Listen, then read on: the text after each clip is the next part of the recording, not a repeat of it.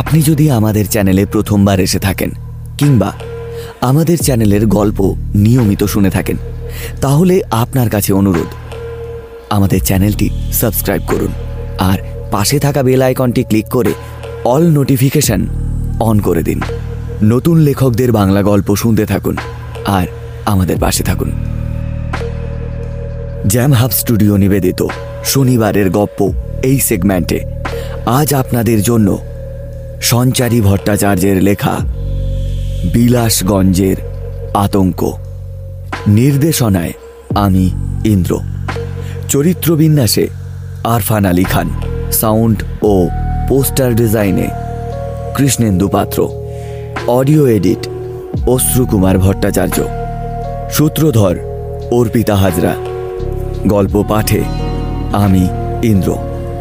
অন্যান্য চরিত্রে আরফান শুভ্রজিৎ, অর্পিতা, কৌশিক, মুস্তাক ও অশ্রু।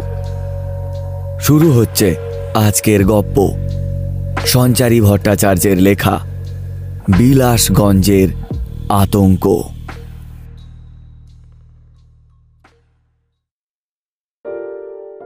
জীবনে আমি অনেক রকমের ভৌতিক অভিজ্ঞতার সাক্ষী থেকেছি। কিছু শুনেছি লোকমুখে আর কিছু অনুভব ছিল একেবারেই ব্যক্তিগত। তবে কোনো অনুভবকেই কখনো খাটো করে দেখিনি। প্রতিটি ছিল নিজের গুণে গুণী, নিজস্ব ভাবধারায় শিখত কখনো জঙ্গলের ঘন কালো অভিজ্ঞতা তাড়া করে বেরিয়েছে, আবার কখনো বা কোনো মায়ার শরীরের ধূসর পদক্ষেপ খুঁজে পেতেই কলম ধরেছি। ভূত বিভিন্ন রূপে আমাদের সামনে উপস্থিত হতে পারে। কখনো বা কোনো শরীরে উপস্থিতি নজরে পড়ে, আবার কখনো বা শুধু সময় আর শঙ্কাই চিরতরে রয়ে যায়। নতুন নতুন ভাবনার জন্ম দেওয়া যেমন একজন লেখক বা লেখিকার মৌলিক চরিত্রকে ফুটিয়ে তোলে, তেমনি ঘটনার বিশ্লেষণ ও তার পাণ্ডিত্য তথা বাঁধুনিকে পাঠকের মনে সুনিপুণতার সাথে প্রকাশ করতেও সাহায্য করে। বিগত সময়ে আপনাদের এমন কিছু ভৌতিক কর্মকাণ্ডের সাক্ষী হবার সুযোগ করে দিতে পেরেছি। তাই এবারের কাহিনীটা লেখার চেষ্টা করেছি একটি সত্য ঘটনাকে অবলম্বন করে। ডাইনি বা পিসাজ এই দুটি শব্দই গ্রাম বাংলার ইতিহাসকে যেমন সমৃদ্ধ করেছে, তেমনি বর্তমান শহুরে জীবনে আধিপত্য বিস্তার করতে পেরেছে বই কি? স্থান, কাল, পাত্র বিশেষে এই সব চরিত্রের বৈশিষ্ট্য যেমন বদলেছে, তেমনি বদল হয়েছে কাহিনীর গতি প্রকৃতিরও। আজ বলব, মেদিনীপুরের বিখ্যাত পর্যটন কেন্দ্র হিসেবে পরিচিত গনগনির কথা। অনেকেই বলেন, রাতের বেলা জঙ্গলের দিকটায় না যাওয়াই ভালো। ভারতবর্ষের বিভিন্ন প্রান্তিক অঞ্চলগুলিতে বসবাসকারী স্থানীয় লোকজনদের মুখে এমন কথা খুব একটা নতুন কিছু নয়। তবে এই অঞ্চলের মাহাত্ম ছিল একেবারেই অন্যরকম। শুধুমাত্র যুবকদের মৃত্যুসজ্জায় শায়িত হতে দেখা যেত। তার কোনো কারণ খুঁজে পাননি কেউই। তবে পেয়েছিলেন একজন পুলিশ অফিসার, আবির চৌধুরী। হুম, আবির চৌধুরী নামের এই ডাকাবুকো স্বভাবের মানুষটির কাছে জীবনের চেয়েও তার পেশার মান বাঁচানোটা ছিল অনেক বেশি দামি। কখনো কখনো অতিরিক্ত আত্মবিশ্বাসও যে বিপদ ডেকে আনতে পারে, তার জ্বলন্ত উদাহরণ হয়ে থাকবে এই গনগনি মিস্টার ঘোষ, মিরাজপুরের কেস ফাইলটা একবার নিয়ে আসুন তো। কেসটা বুঝে নিন ভালো করে। ডিপার্টমেন্ট তো আর আমাকে এখানে থাকতে দিল না। পূর্ব বর্ধমানে পোস্টিং নেওয়ার পর একটা দিনের জন্য শান্তির নিঃশ্বাস ফেলতে পারেননি আবির। পুলিশের চাকরি রাত বিরেতেও শান্তির ঘুম হতো না। পুলিশ সর্বদাই তথ্য প্রমাণে বিশ্বাসী। আর্জি থাকা সত্ত্বেও ডিপার্টমেন্ট থেকে ওই রকম একটি রিমোট জায়গাতেই তাকে পাঠানোর সিদ্ধান্ত নেয় কমিটি। আসলে এই অঞ্চলটি নিয়ে অনেক দিন ধরেই পুলিশের কানে অনেক রকমের খবর আসছিল। কোনো এক অজ্ঞাত পরিচয় ব্যক্তির অভিঘাতে খুন হচ্ছিলেন একের পর এক নিরীহ মানুষ। আবিরের পূর্বে যে সমস্ত পুলিশ অফিসারকে এই কাজের দায়িত্ব দিয়ে পাঠানো হয়েছিল, তারা সকলেই বলেছিলেন, এমন জায়গায় তারা যেতে চান না। আবার অনেকে চাক্ষুষ এমন কিছু দেখেছিলেন, যার পর তারা মানসিক ভারসাম্য হারিয়ে ফেলেন। পুলিশ হেডকোয়ার্টারে খবরটা পৌঁছলে অনেক দিন ধরেই তারা তদন্ত করার চেষ্টা করেছিলেন, তবে কোনো তদন্তের কোনো সুরাহা হয়নি। আবিরকে নিয়োগ করার পেছনে একাধিক কারণ লুকিয়েছিল। তিনি পেশার প্রতি এতটাই দায়িত্বশীল ছিলেন যে যে কোনো প্রকার কঠিন পরিস্থিতিতেও রহস্যের একেবারে শেষ পর্যায় পর্যন্ত উপনীত হতে সক্ষম ছিলেন। নতুন জয়েন করলেও তার ঝুলিতে গর্ব করার মতো অনেক কাজ ছিল। আবির এই বিষয়গুলি নিয়ে দম্ভ না করলেও নিজের প্রতি আত্মবিশ্বাসী ছিলেন। বিলাসগঞ্জে যাবার খবরটা যখন এসেছিল, তখন থেকেই তার মনে এক নতুন চিন্তা দানা বাঁধতে শুরু করেছিল। যে ব্যক্তিকে সকলে খুনি বলে সাব্যস্ত করতে চাইছিলেন, তিনি আদৌ খুনি তো? নাকি কোনো মানসিক রোগী? এই কথাটাই আবিরের মনে বারবার কালো চিন্তার মেঘ জড়ো করছিল। সবাই এই একই বিষয় নিয়ে দুশ্চিন্তাগ্রস্ত হয়ে পড়েছিলেন। খুনি শুধুমাত্র পুরুষদেরকেই কেন মেরে ফেলেছিল? এর রসদ খুঁজে বার করতেই আবিরকে এই দায়িত্ব দেওয়া হয়েছিল। এতকাল বিভিন্ন কাজে রোমাঞ্চকর অনুভূতি সঞ্চয় করার পর এই নতুন চ্যালেঞ্জটিও আবিরের কাছে নতুন কিছু ছিল না। বিলাসগঞ্জে আদৌ ভয়ের কিছু রয়েছে কিনা সেটা খুঁজে বার করার তাগিদেই সেই কাজের দায়িত্ব মাথায় তুলে নিয়েছিলেন। তবে এই ঘটনাটি তার পুলিশের জীবনের এক অন্যতম উল্লেখযোগ্য ঘটনা হিসেবে রয়ে যায়। চোখের সামনে প্রথম অলৌকিক ঘটনাকে বাস্তব রূপ পেতে দেখেছিলেন আবির। একজন পুলিশ হিসেবে যে অভিজ্ঞতার সাক্ষী হতে হয়েছিল তাকে, তা হয়তো বাস্তব জীবনে অনেকের কাছেই এক অকল্পনীয় সত্তার চিত্র বহন করে আনতে পারে। তবে আবিরের জীবনে দেখা এই ঘটনাটির কোনো তথ্য প্রমাণ ছিল না। প্রতিটি ঘটনার প্রধান সাক্ষী ছিলেন তিনি, অথচ বিষয়গুলি ছিল বিশ্বাসের ঊর্ধ্বে। তার চাকরি জীবনে ঘটা অন্যতম ভয়াল অভিজ্ঞতার মধ্যে এটি ছিল একটি। বর্ধমান জেলার উপপাড়া বলে একটি ছোট্ট শহরাঞ্চল থেকে তিন কিমি দূরত্বে এই বিলাসগঞ্জ। কাছাকাছি আছে বেশ কয়েকটা মন্দিরও। সেটা নিয়ে অবশ্য আবিরের মাথা ব্যথা ছিল না। বিলাসগঞ্জের অনতি দূরেই জঙ্গলের দিকটাতে সব অদ্ভুত ঘটনাগুলি ঘটত। আর ঠিক সেই কারণেই কৌতূহলের পাশাপাশি সকলের মনে ভয়টাও জাঁকিয়ে বসেছিল। গোটা পুলিশ ডিপার্টমেন্ট শত চেষ্টা করেও এর অন্তর্নিহিত রহস্যকে খুঁজে বার করতে পারেননি। জঙ্গলের ধারে প্রায়ই কোনো গাড়িকে পরিত্যক্ত অবস্থায় পাওয়া যেত। হেডলাইটটা জ্বলন্ত, কিন্তু ভিতরে কারুর উপস্থিতি নেই। গাড়িটা অক্ষত অবস্থায় থাকলেও তার গায়ে রক্তের ছিটে পাওয়া যেত। বিক্ষিপ্তভাবে কেউ যেন ছড়িয়ে দিয়ে গেছে ওই দাগগুলিকে। কারোর উপস্থিতিকে আরও জোরালো করে টের পাওয়ানোর জন্য। এগুলি অনেকের মনে বিরূপ চিন্তার বিকাশ ঘটিয়েছিল। তার কারণ, কোনো সাধারণ মানুষ যে একসাথে এত খুন করতে পারে, তা ছিল বিশ্বাসের অযোগ্য। এর নেপথ্যে যে কোনো অতিলৌকিক শক্তি কাজ করছিল সে বিষয়ে পরিস্থিতি অনেকটাই সুনিশ্চিত মতামত দিয়েছিল। যেমন, কাউকে কুপিয়ে খুন করা হয়েছে, অথচ কারও দেহ খুঁজেই পাওয়া যেত না।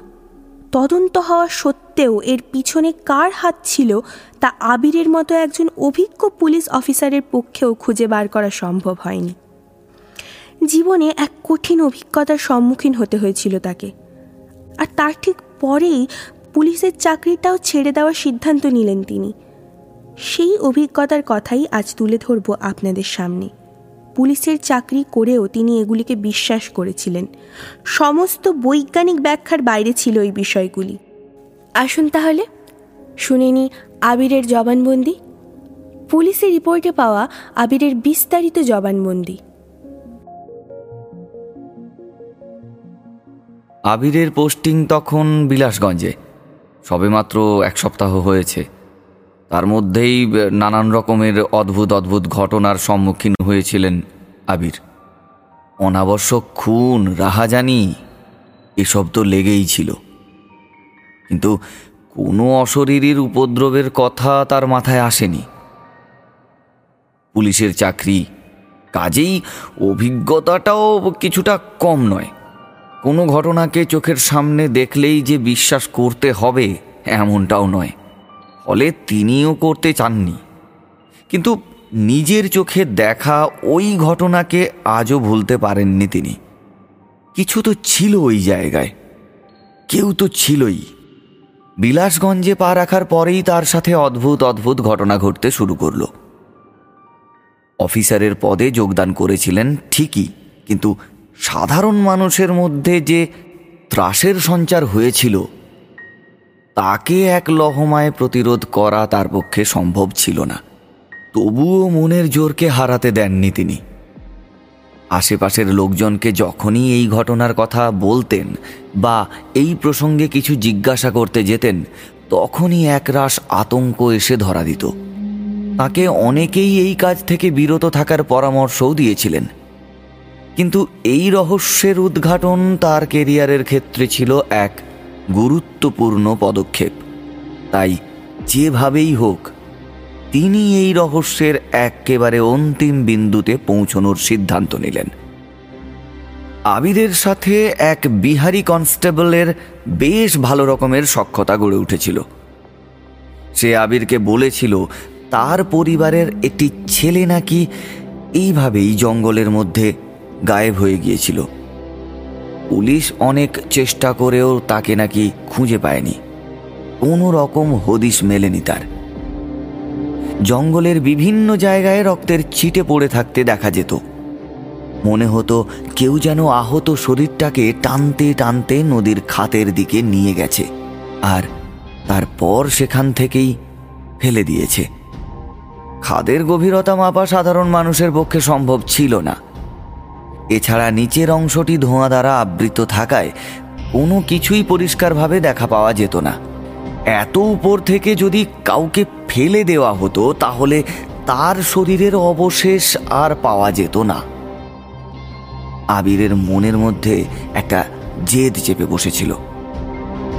তার বারবার মনে হচ্ছিল তিনি তার বুদ্ধিমত্তার দ্বারা এই রহস্যের ভেদ করতে পারবেন। যতই সমস্যা থাকুক না কেন, এই কালো অন্ধকারের পেছনে লুকিয়ে থাকা যে কোনো রহস্যকে খুঁজে বার করা একজন অভিজ্ঞ পুলিশের পক্ষে অসম্ভব কিছু নয়।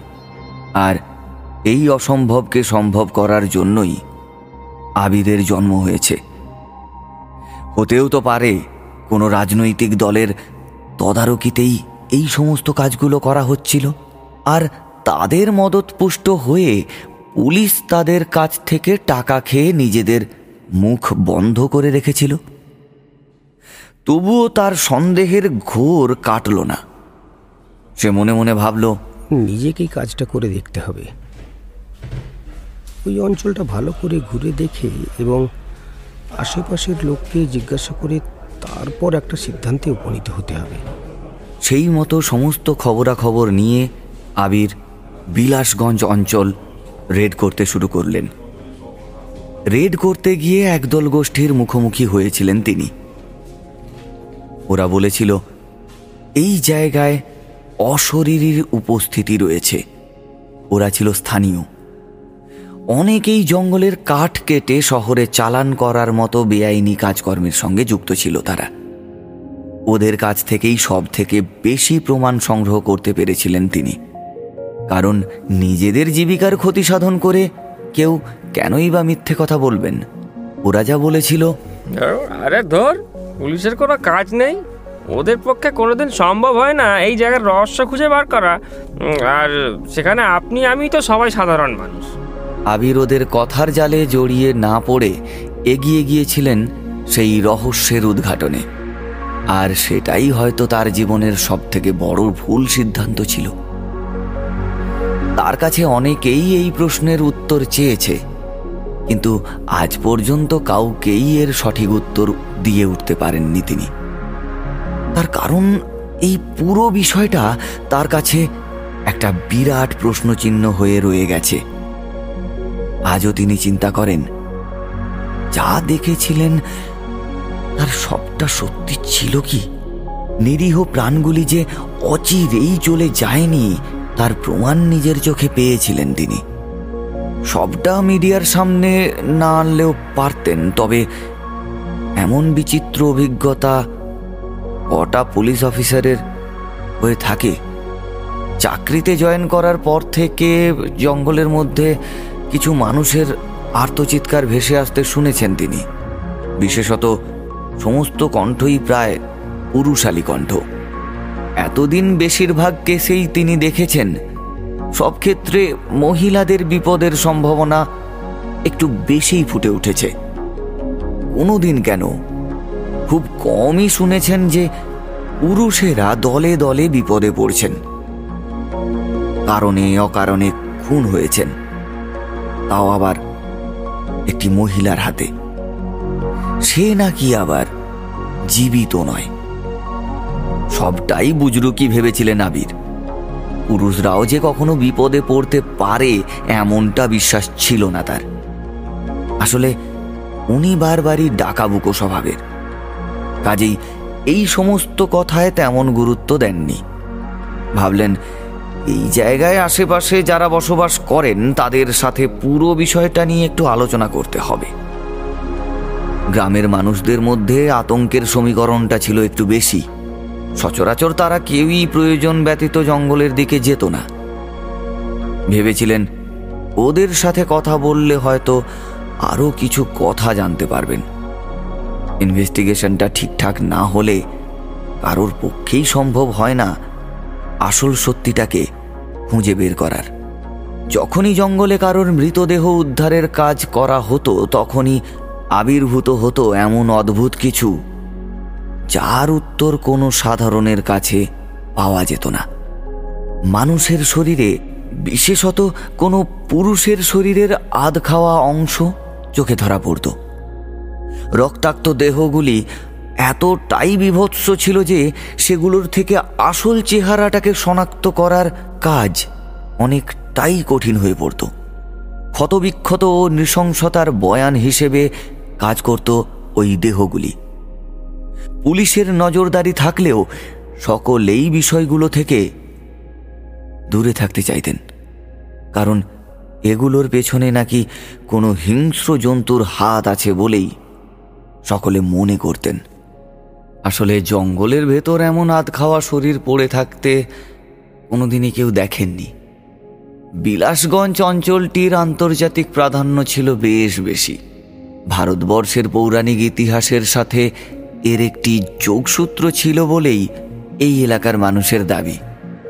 যার জন্য সারা বছরই ভারতবর্ষ তথা বিদেশের বিভিন্ন অঞ্চল থেকে মানুষজন এই স্থানটিতে ভ্রমণ করতে আসতেন। কিন্তু হঠাৎ এই মৃত্যুর উপদ্রব বৃদ্ধি পাওয়ায় সকলেই খুব সন্ত্রস্ত হয়ে পড়লেন। স্থানীয় পুলিশের ওপরে নির্ভর করে অনেকে এর পরেও এখানে আসতেন, তবে অন্তিম হত্যার ঘটনাটি ঘটার পর আর কাউকেই এই অঞ্চলের ধারে কাছে ঘেঁচতে দেখা যেত না। মৃত্যু যেন এক আগ্রাসী মনোভাব নিয়ে ডালপালা বিস্তার করতে শুরু করে দিয়েছিল। আর অধিবাসীরা সেই নিষ্ঠুর চক্রান্তের শিকার হতে লাগলেন। এর পরেও নিজের ভেতরে আত্মবিশ্বাসটা বজায় রেখেই আবিরকে এগিয়ে যেতে হয়েছিল।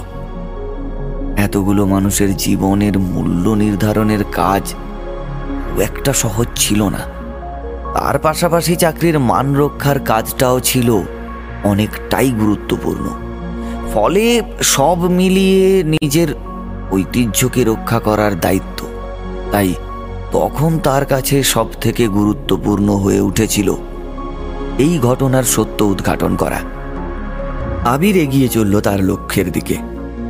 সব থেকে অদ্ভুত বিষয়টি ছিল, তার কনস্টেবলরা কেউ তার সঙ্গে যেতে চাইলেন না। পুলিশ প্রশাসনের নামে এখানে যে সময় কাটানোর আড্ডায় মেতে উঠেছিলেন সকলে, তা দেখে বুঝতে পেরেছিলেন আবির। শহরাঞ্চলে তাও কাজের হিড়িক একটুখানি থাকে। গ্রামের দিকে এমন চিত্র থাকাটা স্বাভাবিক নয় কি? তাই কথা না বাড়িয়ে নিজেই সিদ্ধান্ত নিলেন ওই অঞ্চলটায় একা একটু ঢু মেরে আসার। থানা থেকে বেরিয়ে জঙ্গলের দিকটায় যাওয়ার আগে থানার বড়বাবুর সাথে একটু আলাপ আলোচনা করে নেওয়ার প্রয়োজন অনুভব করছিলেন তিনি। তার সাথে দেখা করতে গিয়ে শুনলেন, দুদিন আগেই তিনি বদলি নিয়ে অন্যত্র চলে গেছেন। কারণ সেই একই। জঙ্গলের মধ্যে অদ্ভুত কিছু আছে। ভয়ঙ্কর, বিভীষিকাময়, যার কোনো বাস্তবতা নেই। অথচ যার অস্তিত্ব প্রতিনিয়ত টের পাওয়া যাচ্ছে।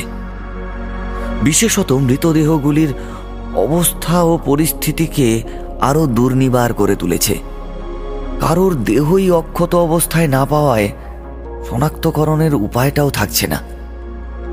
কোন জায়গার বাসিন্দা কেনই বা এসেছিলেন এই জঙ্গলে? এই বিষয়ে জানতে পুলিশের মাথার ঘাম পায়ে পড়ার সামিল। একই ধন্দে পড়েছিল আবির। কি আর করবেন তিনি? তাই থানায় ফিরে এলেন। কনস্টেবলদের অনুরোধ করলেন সঙ্গে যাওয়ার জন্য। যদি কিছুটা সুরাহা হয়। অগত্যা তাদের তরফ থেকে যা উত্তর এলো, তাতে আবিরের যাওয়ার ইচ্ছেটাকেই মাটি করে দিতে পারে এমন। আপনি একাই যান, স্যার। বাড়িতে বউ বাচ্চা আছে। মানছি পুলিশের চাকরি, কিন্তু মাথা বাঁধি আসেনি জীবন দেওয়ার। চাকরির চেয়ে জীবনের দামটাই তো বড়, বলুন স্যার। না বাঁচলে আর করে খাব কি? আর তাছাড়া যাকে চোখেই দেখা যায় না, তার সাথে লড়াই করব কি করে, বলুন? এমনটাই সেদিন শুনতে হয়েছিল আবিরকে। নিজের চাকরিটার প্রতি বড্ড ঘৃণা জন্মেছিল সেদিন। তিনি সকলকেই বিদ্যান ভাবতেন। পুলিশের চাকরি করলেই যে ঘুষখোর হতে হবে, এমনটা তিনি কোনোদিনই বিশ্বাস করেননি। ভেবেছিলেন এর একটা নিষ্পত্তি করেই ছাড়বেন। তাই তিনি আর কারোর সঙ্গে কথা না বলে বেরিয়ে পড়লেন খোঁজ খবর নিতে।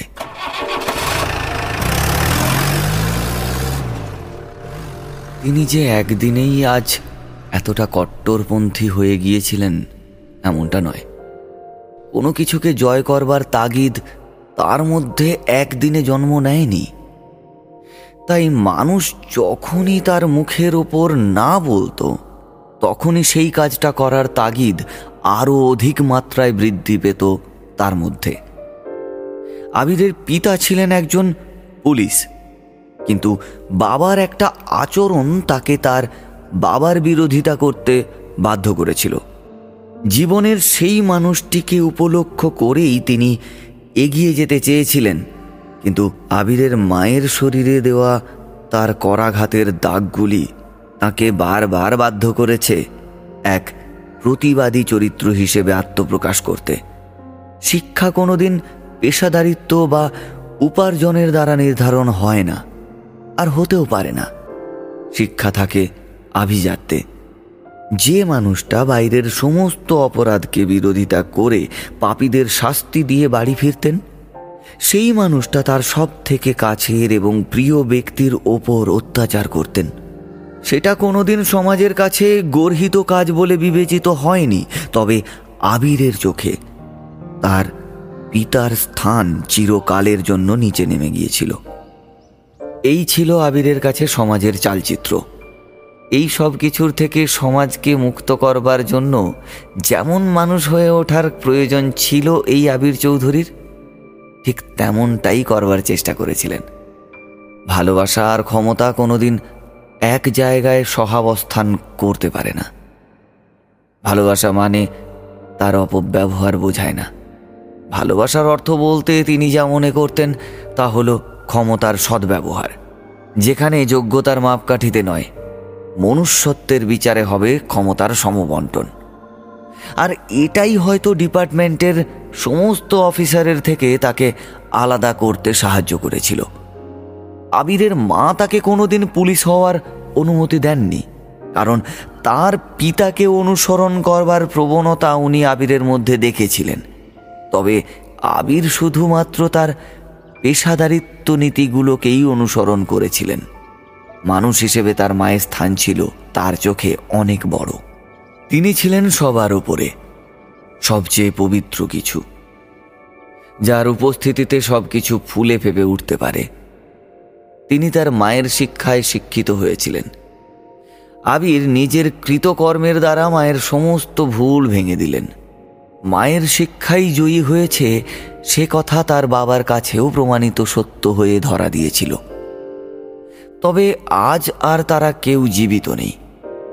এই আবির চৌধুরী আজ গোটা সমাজের কাছে একজন যোগ্য ও সুজন ব্যক্তি হিসেবে পরিগণিত হলেও ব্যক্তিগত জীবনে সে একেবারেই একা। প্রেম বা ভালোবাসা অন্বেষণের প্রচেষ্টা না থাকলেও একজন ভালো মানুষের পাশে থাকার কৃতিত্বকে অস্বীকার করার ক্ষমতা তার ছিল না। আর সেটাই বোধহয় তাকে সেদিন মোহগ্রস্ত করে তুলেছিল। নিজের অজান্তেই তিনি সেই অমোঘ ভালোবাসার টানে এগিয়ে গিয়েছিলেন। আর মতো বঞ্চিত মানুষরাই হয়তো সেই মায়াবিনীর অস্তিত্বের রসদ যোগাত। এই অর্ধেক মানুষগুলোকে পূর্ণতা প্রদানের প্রতিশ্রুতিই হয়তো তাদের মৃত্যুর কারণ হয়ে দাঁড়িয়েছিল। আবিরের চাকরিতে জয়েনের পরেই ঘটেছিল এক ভয়াবহ ঘটনা। সেই ঘটনার রেশ খুঁজে পেতেই বিলাসগঞ্জের এই পরিবেশটা ছিল এক্কেবারে পারফেক্ট নিজেকে সেদিন পুলিশ কম শ্যালক হোমস বলেই বেশি মনে হচ্ছিল তার। চোর ধরার পাশাপাশি ডিটেকটিভের ভূমিকাটাও খুব ভালোভাবে পালনের প্রয়োজন এসে পড়েছিল। কিন্তু তার চোখে দেখা এই ঘটনার পরবর্তী সাক্ষী হিসেবে যে তাকে নিজেকেই থাকতে হতে পারে তা তিনি আগে কখনোই ভাবতে পারেননি। ঠিক সেই ঘটনার সূত্রপাত খুঁজতে গিয়েই তিনি আরও বিপদে পড়েছিলেন।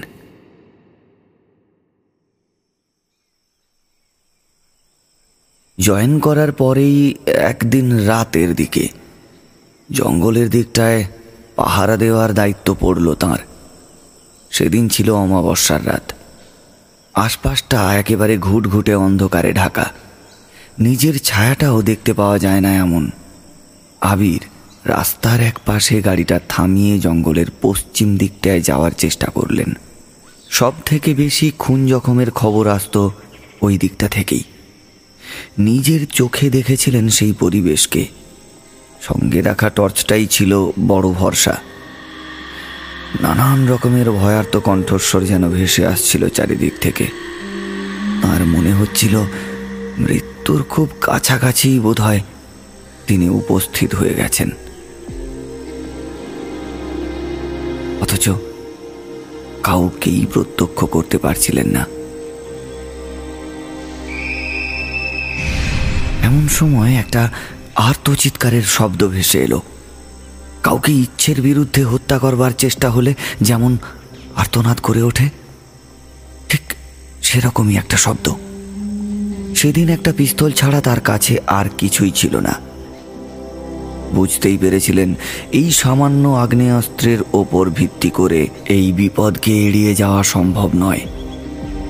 তবুও এগিয়ে গেলেন সেই আওয়াজটা লক্ষ্য করে। যতই এগোতে লাগলেন, ততই মনে হলো কেউ যেন তার পিছু নিয়েছে।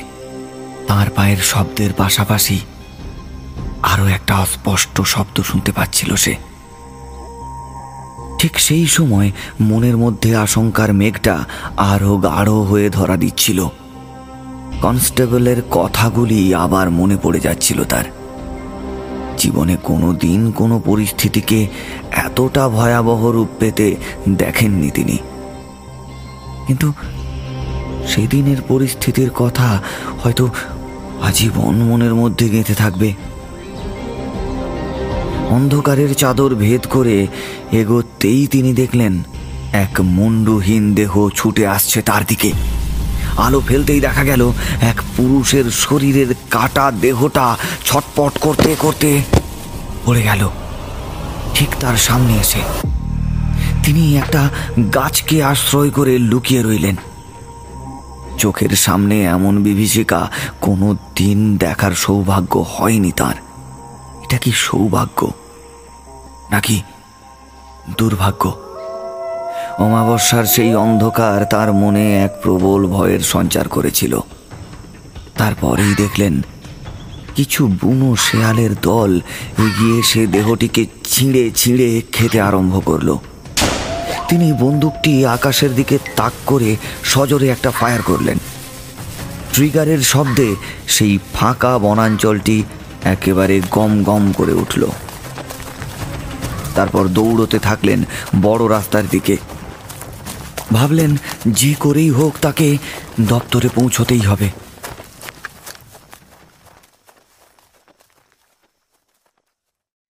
শেষে অনেকটা কষ্ট করে দপ্তরে যখন পৌঁছলেন, তখন প্রায় ভোরের আলো ফুটে গেছে।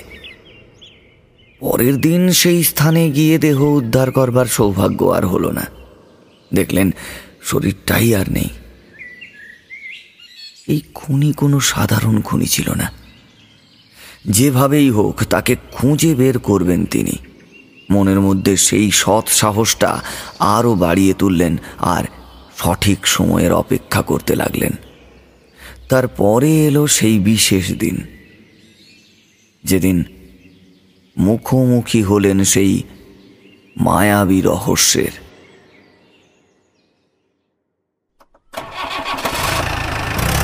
জঙ্গলের ধার ঘেঁষে পাথুরে রাস্তা সোজা চলে গেছে শহরের দিকে। আশেপাশে জনবসতি নেই বললেই চলে। হেমন্তের সমাপ্তির পরপরই শীতের আধো কোমলতা গায়ে এসে লাগছিল। জিপ গাড়িটা ছুটিয়ে নিয়ে চললেন জঙ্গলের এক পাশ দিয়ে। দিনের বেলাতেও মনে হচ্ছিল কেউ যেন পিছু করছে। যে কোনো আধুনিক মানসিকতার লোককেও এই জায়গাটা হার মানিয়ে দিতে পারে। সাহসিকতার পরিচয়টা দেওয়ার মতো ইচ্ছে ছিল না বললেই চলে। আসলে আশেপাশে দেখারও কেউ ছিল না। পুলিশের দেমাগ থাকে ঠিকই, তবে দেখানোর মতো অবস্থাও তৈরি হতে হয়। না হলে লাভ কি? দিনের আলোটা আস্তে আস্তে নিভে এলো। সন্ধ্যের চাদর জড়িয়ে ধরল গোটা পরিবেশটাকে। সব কিছু ভুলে এগোতে থাকলেন তিনি। তখন সন্ধে হয়ে এসেছিল। ধোঁয়াশায় ঢাকা কল্পনাগুলির আড়ালে বাসা বাঁধছিল এক নতুন ভয়। স্টিয়ারিংটা ঘোরাতে ঘোরাতে আবিরের মনে পড়ছিল সেই মৃত মুখগুলির কথা। জঙ্গলের মধ্যে থেকে আবিষ্কার করতে হয়েছিল বিগত দশ দিনের মধ্যে পাঁচটি জোয়ান ছেলের মৃতদেহ। মৃতদেহ বললে ভুল হবে। শরীরের কিছু অংশ। কখনো কাটা হাত, তো কখনো আবার কাটা মাথা।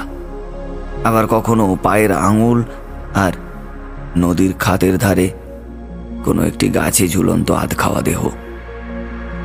তাজা রক্ত তখনও সেই আধ খাওয়া শরীর থেকে ঝরে পড়ছিল। তার দিয়ে কেউ যেন ছিঁড়ে ছিঁড়ে খেয়েছে শরীরগুলোকে। উফ, কি নৃশংসতা। কতটা উৎপীড়ন সহ্য করতে হয়েছিল তাদের? তিনি নিজে কি পারবেন এর মীমাংসা করতে? ভাবতে ভাবতেই চোখের সামনে একটা ধোঁয়াশা। তারপর কারও একটা অবয়ব। পরিষ্কার লক্ষ্য করলেন, কোনো মহিলা এসে দাঁড়িয়েছেন। কিন্তু তার উপস্থিতি টের পেলেন না। কোনো রকমে গাড়িটাকে সজোরে ব্রেক কষে থামিয়ে দিলেন। সন্ধে নামার আগে জায়গাটা ধোঁয়াচ্ছন্ন হয়ে গিয়েছিল। ঠিক অন্ধকারের আড়ালে লুকিয়ে থাকা যেন কোনো অপরিচিত মুখ সামনে এসে দাঁড়িয়েছিল। তিনি ভাবতেও পারেননি সেটি ছিল কোনো নতুন বিপদের সংকেত। বুকের ভেতরটা তখন ঢিপ ঢিপ করছে। কে? কে আপনি? এভাবে এইভাবে কেউ গাড়ির সামনে চলে আসে নাকি? হাঁপানি তখনও অব্যাহত। কোনো রকমে স্টিয়ারিংটা ঠিক করে সামনের দিকে চেয়ে দেখলেন কেউ নেই। তখন যেন আরও একটা ভয় চেপে বসল। শ্বাসটা তখন আরও জোরে জোরে পড়তে শুরু করেছে। চোখ দুটো দেখতে চাইছে কাউকে তবে কে ছিল?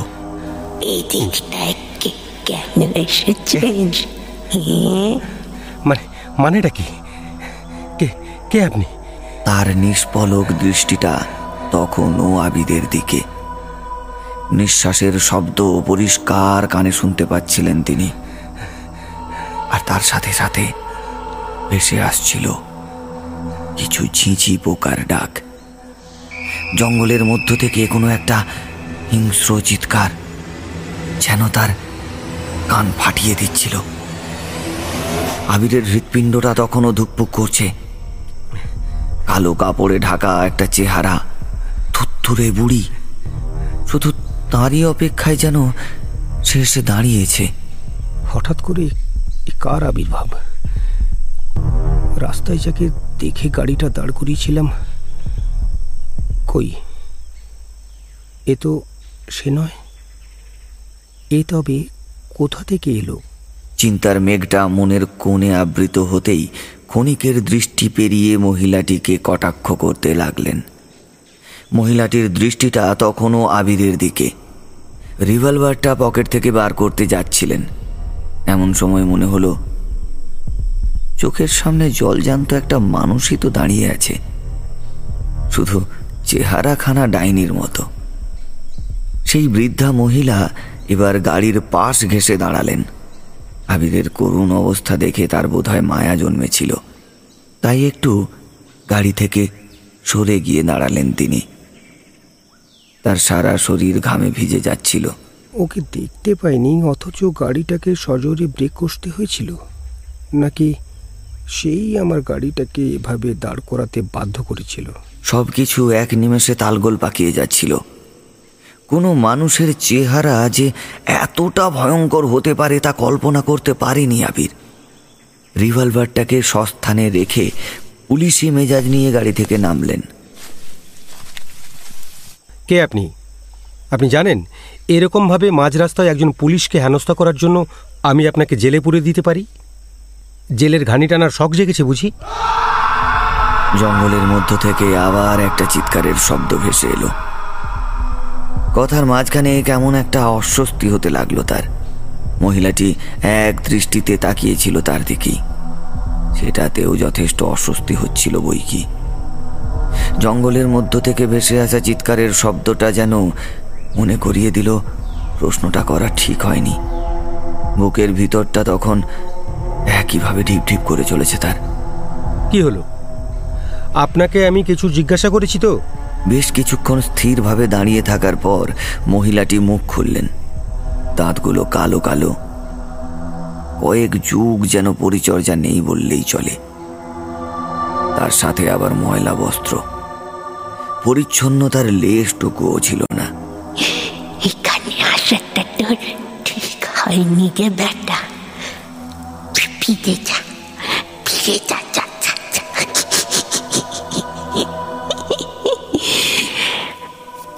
মায়া যদি সত্যি থেকে থাকে, তাহলে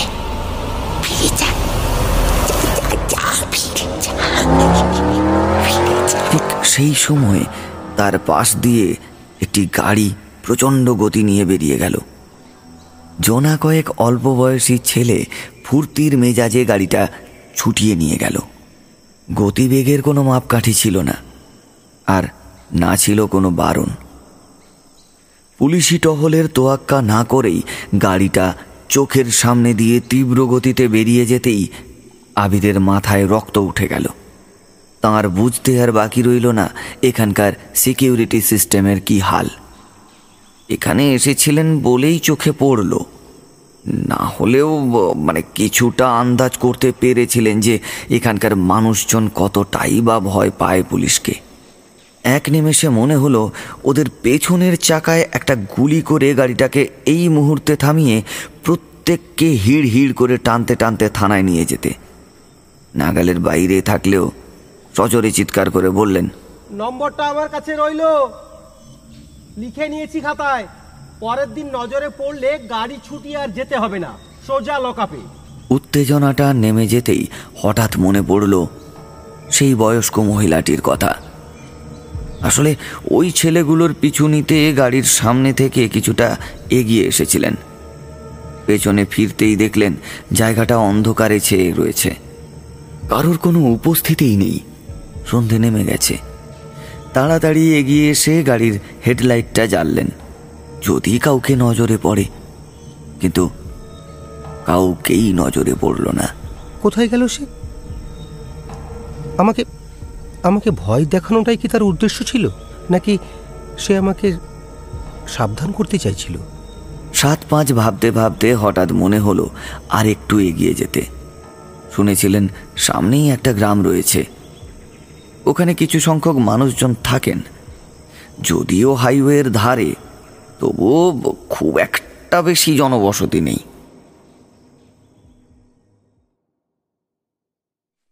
গ্রামে যখন গিয়ে পৌঁছলেন, তখন অনেক রাত।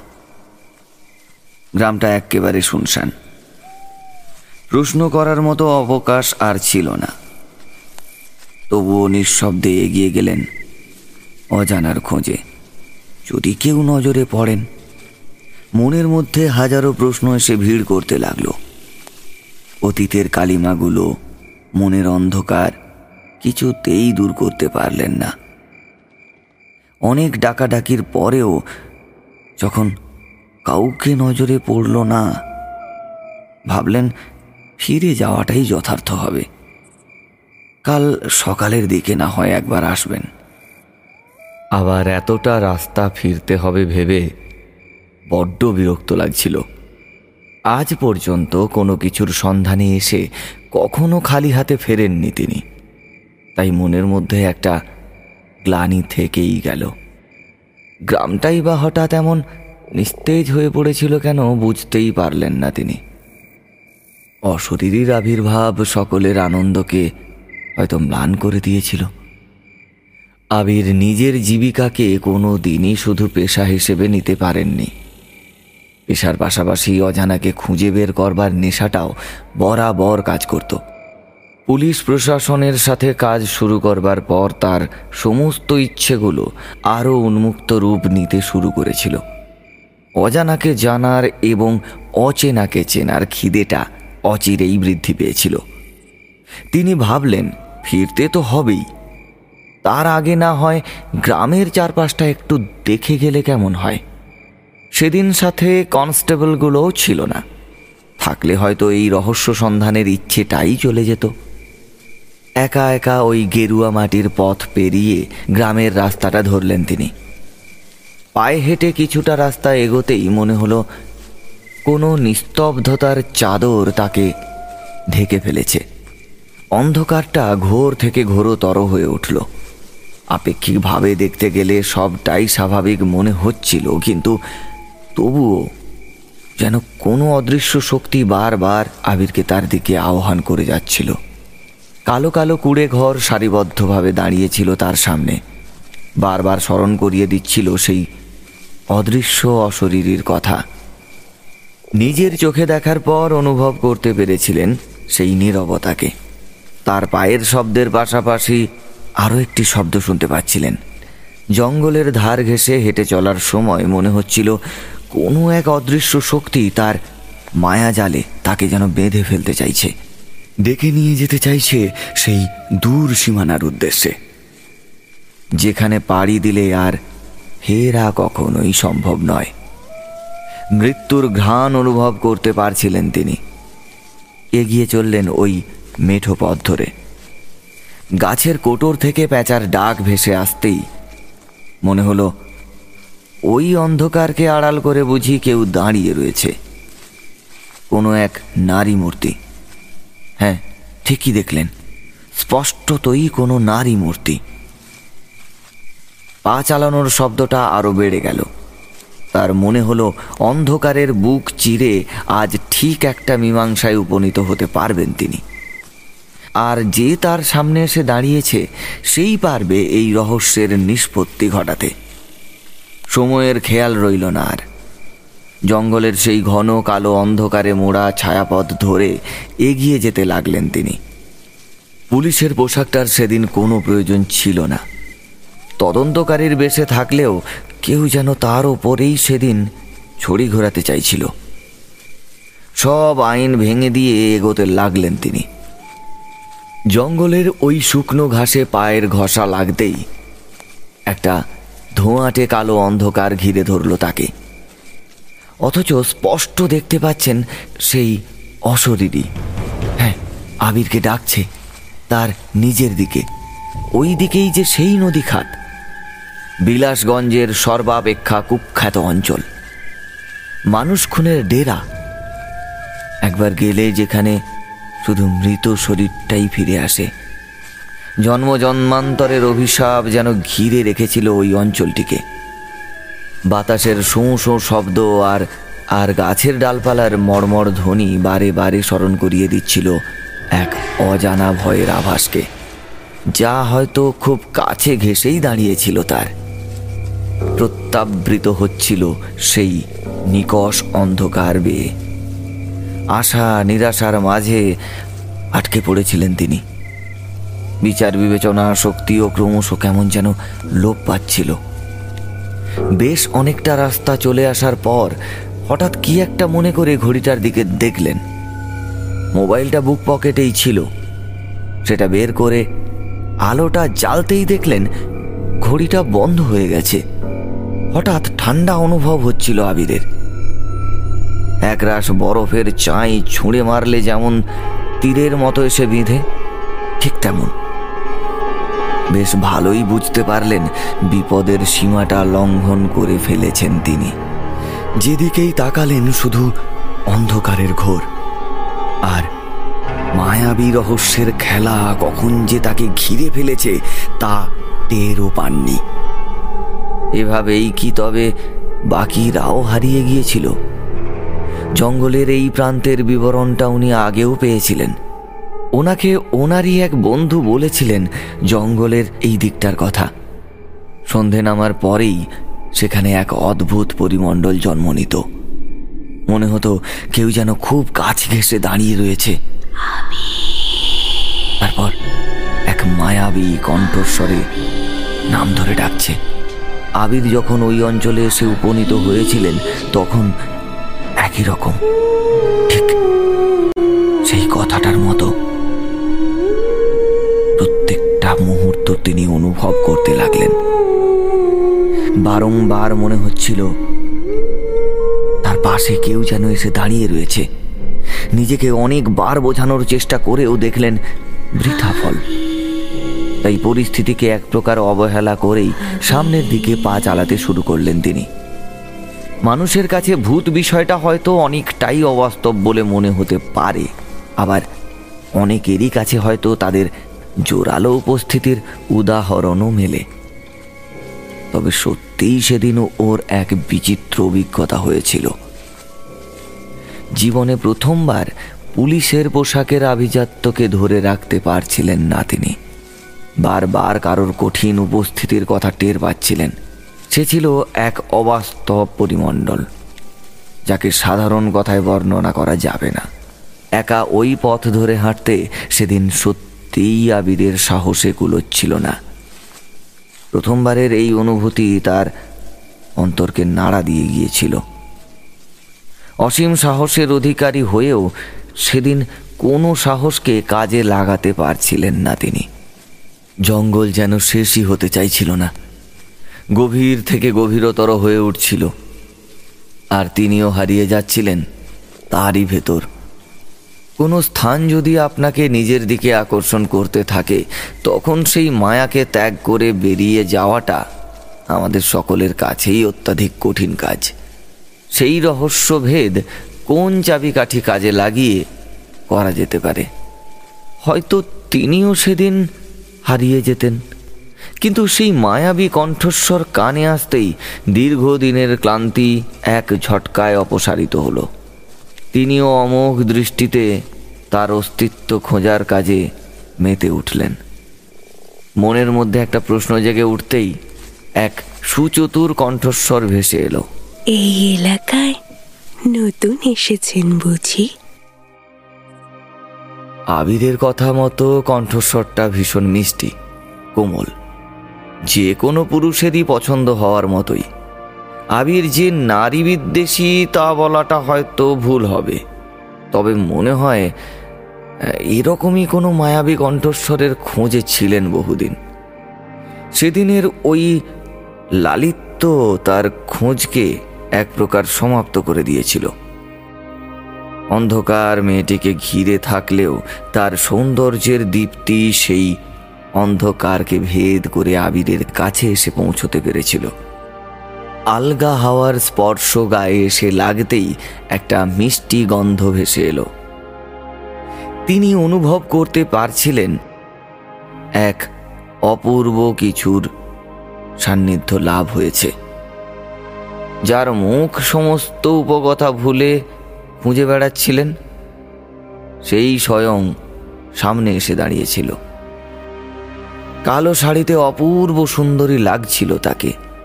ছিপছিপে চেহারার সেই মেয়েটির ভক্ত হয়ে পড়লেন এক দেখাতেই। মেয়েটা একটু আগ বাড়িয়েই আবিরকে জিজ্ঞাসা করেছিল। এই জায়গায় আসতে ভয় লাগল না? হ্যাঁ, আমি তো এসেছি এক অনাবশ্যক কারণে। আবিরের আত্মোপলব্ধিটাই সেদিন সব কিছু ছিল। ফেলে আসা অতীত আর আগামীর ধোঁয়াশা যেন কোথাও তার মনকে গ্রাস করতে চাইছিল। ডাকাবুকো থাকার অভ্যেসটাকে বজায় রাখতেই গম্ভীর গলায় তিনি বলে উঠলেন, আমি এখানে ইনভেস্টিগেশন করতে এসেছিলাম। কী সব অদ্ভুত কর্মকাণ্ড ঘটতে চলেছে এই জায়গায়? মানুষজন একেবারে ভয়ে তটস্থ। কই? আমি তো তেমন কিছু দেখতে পেলাম না। ওই যে দূরে গ্রামটা দেখছেন? মানে ঢোকার মুখে ওই যে গ্রামটা পড়ে আর কি। ওখানেই কিছু লোকের সাথে কথা বলতে চেয়েছিলাম এই বিষয়ে। কিন্তু দেখলাম গ্রামের অবস্থাও এই গোটা এলাকার মতোই একেবারে মৃতপ্রায় সত্যি এখানে কি করে থাকা যায় বলুন তো? মেয়েটা স্থির হয়ে দাঁড়িয়ে আবিদের সমস্ত কথাগুলো মন দিয়ে শুনছিল। ওর অভিব্যক্তিটা কিছুটা হলেও বুঝতে পেরেছিলেন আবির। নীলাভ্র চোখ দুটো কিছু একটা বলতে চাইছিল। তাই আবির তার মুখ থেকে প্রশ্নচিহ্নটা সরিয়ে নিয়ে বললেন আপনি এত রাতে এখানে কি করছেন? জানেন তো, এখানে একটা না একটা অঘটন ঘটেই চলেছে। প্রায় প্রত্যেকটা দিন কারও না কারোর বডি পাওয়া যাচ্ছে এখানে। মৃতের হার যেভাবে বেড়ে চলেছে, মনে হয় আশেপাশের বসতি খুব তাড়াতাড়ি খালি করতে হবে। কে মারছে, কেনই বা মারছে, কিছুই বুঝতে পারছি না। দীর্ঘদিন ধরে তদন্ত করছি। সত্যি, জায়গাটা ভীষণ নিষ্পৃহ প্রাণের মায়া থাকলে কেউ কি আর এত রাতে এই জঙ্গলে আসে? বাহ! আপনি তো বেশ ভালো কথা বলতে পারেন দেখছি। পুলিশ প্রশাসন তাহলে আপনাকে পেয়ে যথেষ্টই গর্বিত। কি বলুন? হঠাৎ এমন কথা বলছেন যে? আবিরের হাসির কারণটা হয়তো তার ভালো লাগল না। একটু চুপ করে থেকে তিনি বললেন গর্বিত বোধ করতে কে না চায় বলুন? নিজের জীবনকে সুন্দরভাবে বিকশিত হতে দেখলে সবারই ভালো লাগে। আমারও থামলেন কেন? অসুবিধা না থাকলে বলুন না। ভয় পাবেন না। আচ্ছা আপনি কি পথ হারিয়ে ফেলেছেন? কিন্তু আপনাকে দেখে তো আমার তেমন মনে হয়নি। হুম তাহলে কি মনে হয়েছে আপনার? না মানে তেমন কিছু না তবে এটা বুঝতে পারছি যে এই জায়গাটা আপনার পরিচিত। আমার মতো পদভোলা পথিক নয় আপনি। তা এই অন্ধকারকে ভালোবাসার কারণটা কি জানতে পারি? তবে অবশ্যই যদি আপনার কোনো আপত্তি না থাকে। মেয়েটি আবিরের দিকে তাকালো। কি অপূর্ব তার মুখটা। চাঁদের আলোয় একেবারে ছকছক করছিল। আমি পাশের গ্রামেই থাকি। আমার নাম কুয়াশা। জীবনে প্রথম কোনো একটা অপরিচিত নামের সাথে পরিচিত হওয়ার সৌভাগ্য হয়েছিল আবিরের। এমন নাম তিনি এর আগে কোনো দিনই শোনেননি। আমার প্রশ্নের উত্তরটা কিন্তু পেলাম না। আপনার খুব কৌতূহল দেখছি। আসুন ওই দিকটায় যাওয়া যাক।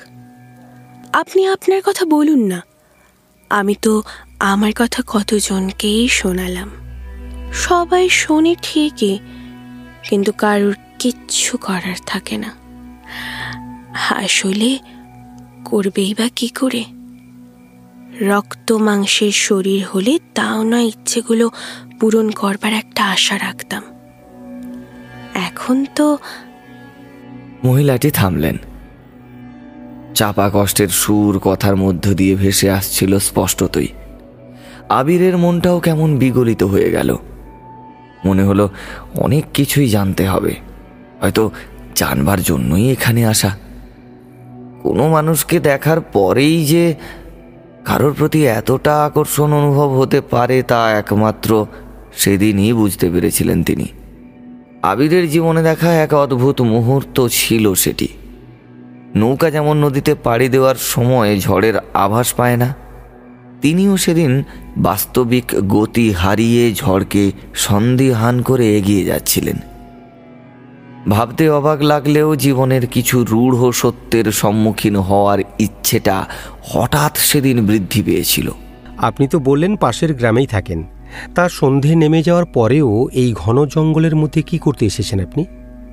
আপনার বাড়ির লোকেরা তো আপনার জন্য চিন্তা করছেন। চলুন, আপনাকে আমি আপনার বাড়ি পর্যন্ত পৌঁছে দিয়ে আসি। বাড়ি ফেরার কথা শুনেই ওনার মুখটা কেমন যেন মলিন হয়ে গেল। চোখের পাতাগুলো ভিজে এলো। বুঝতে পারলেন কোনো অতৃপ্ত জায়গায় ঘা দিয়ে ফেলেছেন তিনি। কোনো ফেলে আসা অতীতকে আবার নতুন করে কর্দমাক্ত করে দিয়েছেন। আমি কি কোনো অন্যায় করে ফেলেছি? যদি ভুল কিছু বলে ফেলি তো তাহলে মার্জনা করবেন। দোষটা আপনার বা আপনাদের মতো মানুষদের নয়। দোষটা হলো আমার আমার নিয়তির।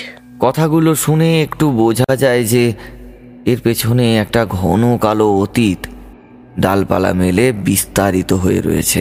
তার একটা সলজ্জ উপস্থিতি অনুভব করতে পারলেন তিনি। আমি আপনার অতীতকে আঘাত করতে চাইনি কিংবা ক্ষতবিক্ষতও করতে চাইনি। আসলে এত রাতে এভাবে একজন সুন্দরী মেয়েকে এই জঙ্গলে দেখলে যে কোনো মানুষের মনেই হয়তো এই প্রশ্নগুলি উত্থাপিত হতে পারত। আমি শুধু আপনার প্রশ্নগুলোর দিকেই তাকিয়ে এই অন্যায় আবদারটুকু করে ফেলেছি। পারলে আমাকে মার্জনা করবেন। হাওয়ার ধকলটা হঠাৎ বেড়ে গেল। এক নজরে মনে হলো অতীত রহস্য উদ্ঘাটিত হতে চলেছে। ছিনিয়ে আনতে ইচ্ছে করল সেই মুহূর্তগুলোকে। আবদারটা ক্রমশ ইচ্ছায় পরিণত হলো।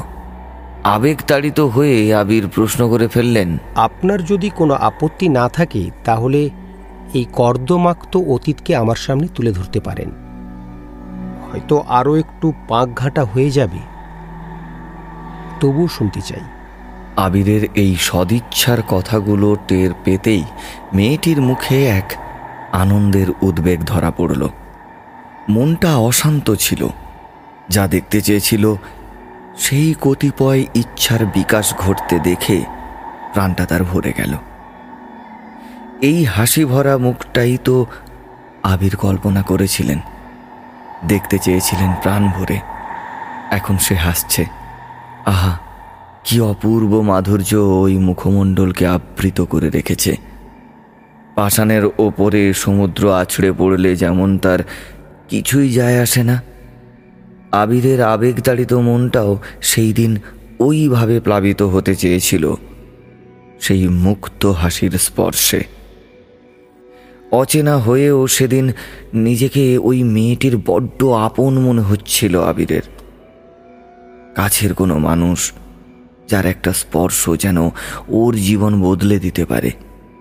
এক প্রকার উচ্ছ্বসিত হয়ে উঠলেন তিনি। নিজেকে প্রস্তুত করে ফেললেন সবটা জানবার জন্য। আপনি শুনতে চান? আমার বেদনা ভরা অতীতের কথা? আপনি শুনতে চান? আপনার অতীত কি এতটাই নিষ্ঠুর? এতটাই করুন তাহলে সেই অতীতের কথা বলার জন্য এতটা উদ্গ্রীব হয়ে উঠেছেন কেন? আমরা তো দুঃখের কথা স্বীকার করতেই পারি না। একা একা নির্জনে বসে ভাবার নামই দুঃখ। আর সেখানে আপনি কিনা নিজের কথাগুলি বলতে পারছেন বলে এতটা আনন্দ অনুভব করছেন। আপনার কষ্টগুলো শোনার মতো কি কেউ নেই? না। নেই। প্রকৃত অর্থে সত্যি কেউ নেই। আমরা সকলেই সুদূরেরও পিয়াসী। ভালোবাসার মাটিতে চারা গাছ পুঁততে সবাই ভালোবাসি। কিন্তু ভুলে যাই সেই চারা গাছটিকে যত্ন করতে। বেড়ে ওঠার অপেক্ষায় মেতে উঠি। পরিচর্যা না পেলে শুরুতেই যে সে মরে যায় সেটার কথা কেউ ভেবেও দেখি না। এত কষ্ট জমে রয়েছে আপনার মনে? আপনি আমার সাথে শহরে যাবেন? আপনার কথাগুলো শুনে মনে হচ্ছে আপনি যথেষ্ট শিক্ষিত। যদি আপত্তি না থাকে তাহলে আপনার একটা কাজের বন্দোবস্ত করে দিতে পারি। ঈশ্বরের কৃপায় আর সেই ক্ষমতাটুকু হয়তো এতদিনে অর্জন করতে পেরেছি। মহিলাটির চোখ দুটি আবার ছলছল করছে। অথচ একটা বিষয় বারংবার আবিরের মনকে আন্দোলিত করছিল।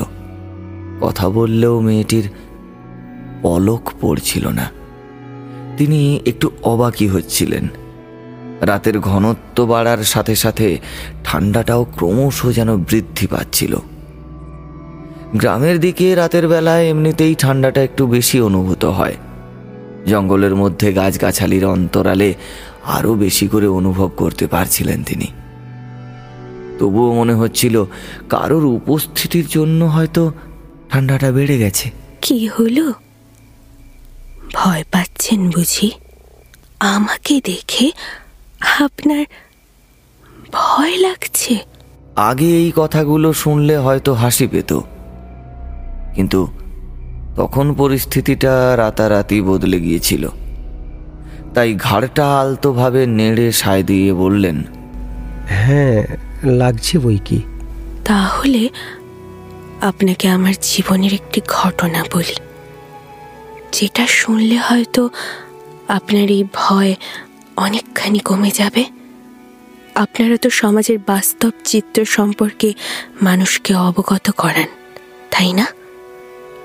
কিন্তু আমার এই বাস্তব চিত্রটির কথাটা না হয় আমার মুখ থেকেই শুনলেন। আজকের রাতটা না হয় আমাকেই দিলেন। আমার এই অচেনা আমিত্বকে উপভোগ করতে মাঝে মধ্যে আমার খুব ভালোই লাগে। মনে হয় আবার সেই ভালো লাগা অতীতকে একবার নিজের কাছ থেকে অনুভব করতে পারছি। আসলে আসলে অতীত বড়ই কষ্ট দেয়। তবু এই বেদনাই এখন জীবনে বেঁচে থাকার কারণ হয়ে দাঁড়িয়েছে জানেন? সুস্থ থাকার মহৌষধ বলতে পারেন?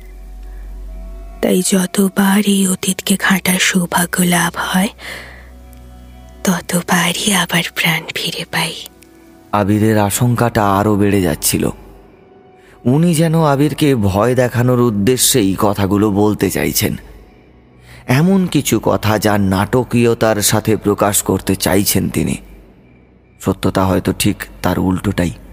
সময়কে আশ্রয় করেই সত্যকে খুঁজে বার করার তাগিদটা মনের এক কোণে তুলে রেখে দিলেন আবির। মহিলাটির চোখ দুটোই ছিল আকর্ষণের মূল বস্তু। যেন সেই দুটো চোখের আলাদা ছিল ভাষা। এত গভীরতা, এত তৃষ্ণা, সবটাই মিলেমিশে একাকার হয়ে যাচ্ছিল। ভয়টা আরও বাড়ল, তবে তার সাথে কৌতূহলটাও। মহিলাটির মুখের দিকে তাকিয়ে সেদিন আবির আর না বলতে পারলেন না। তার ইচ্ছে, অনিচ্ছে সব কিছুই কেমন যেন গুলিয়ে যাচ্ছিল। শুধু একটা প্রশ্ন করে ফেললেন তিনি। আচ্ছা এই জঙ্গলে দিনের পর দিন যে মার্ডারগুলো হয়েছে, যে ক্ষতবিক্ষত দেহগুলো এই জঙ্গল থেকে উদ্ধার করা হয়েছে, সেই ব্যাপারে আপনি কি কিছু জানেন? আসলে এই প্রশ্নগুলোর উত্তর খুঁজতেই আমার এতদূর ছুটে আসা। কিন্তু আমার কনস্টেবলরা সব অদ্ভুত অদ্ভুত কথা বলছে। কী সব অশরীরী টশরীরী আর কি। আমি এসবে তেমন একটা বিশ্বাস করি না। আপনি যখন এলাকারই বাসিন্দা তখন ভাবলাম আপনি হয়তো এসব বিষয়ে কিছু জানেন।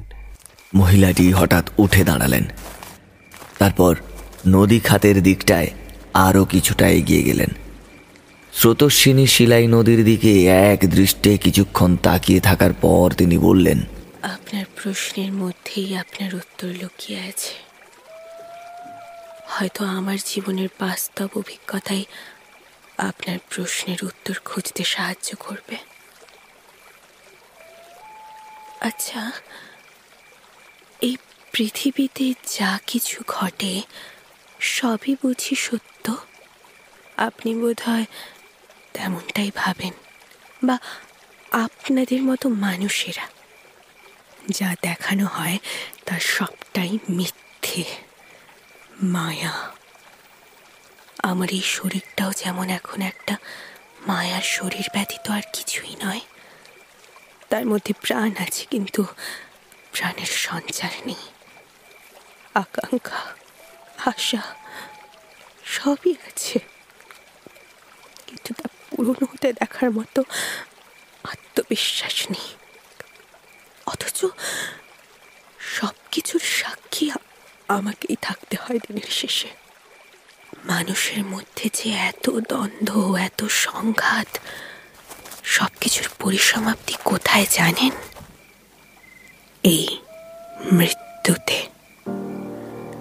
মৃত্যু হচ্ছে এমন এক সত্য যাকে কোনো দিন কোনো পরিস্থিতিতেই খণ্ডন করা সম্ভব নয়।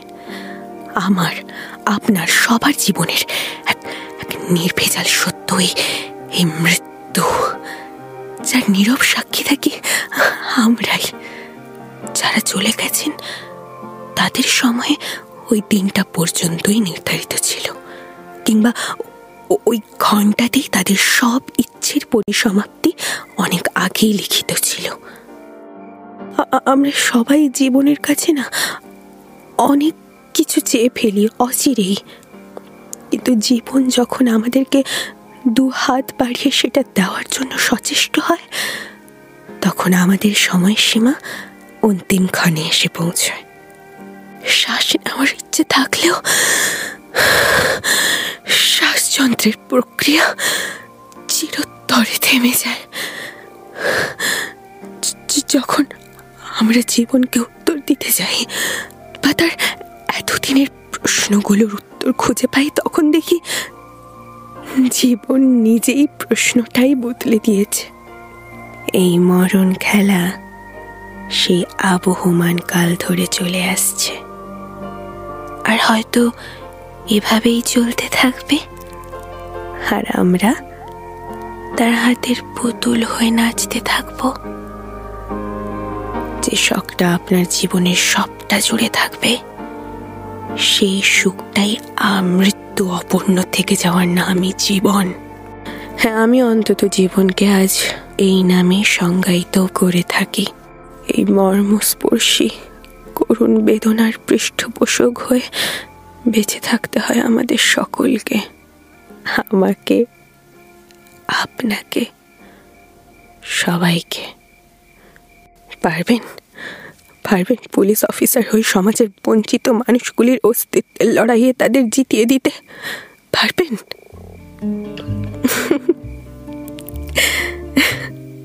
জানি তো পারবেন না। কেউ তা পারে না।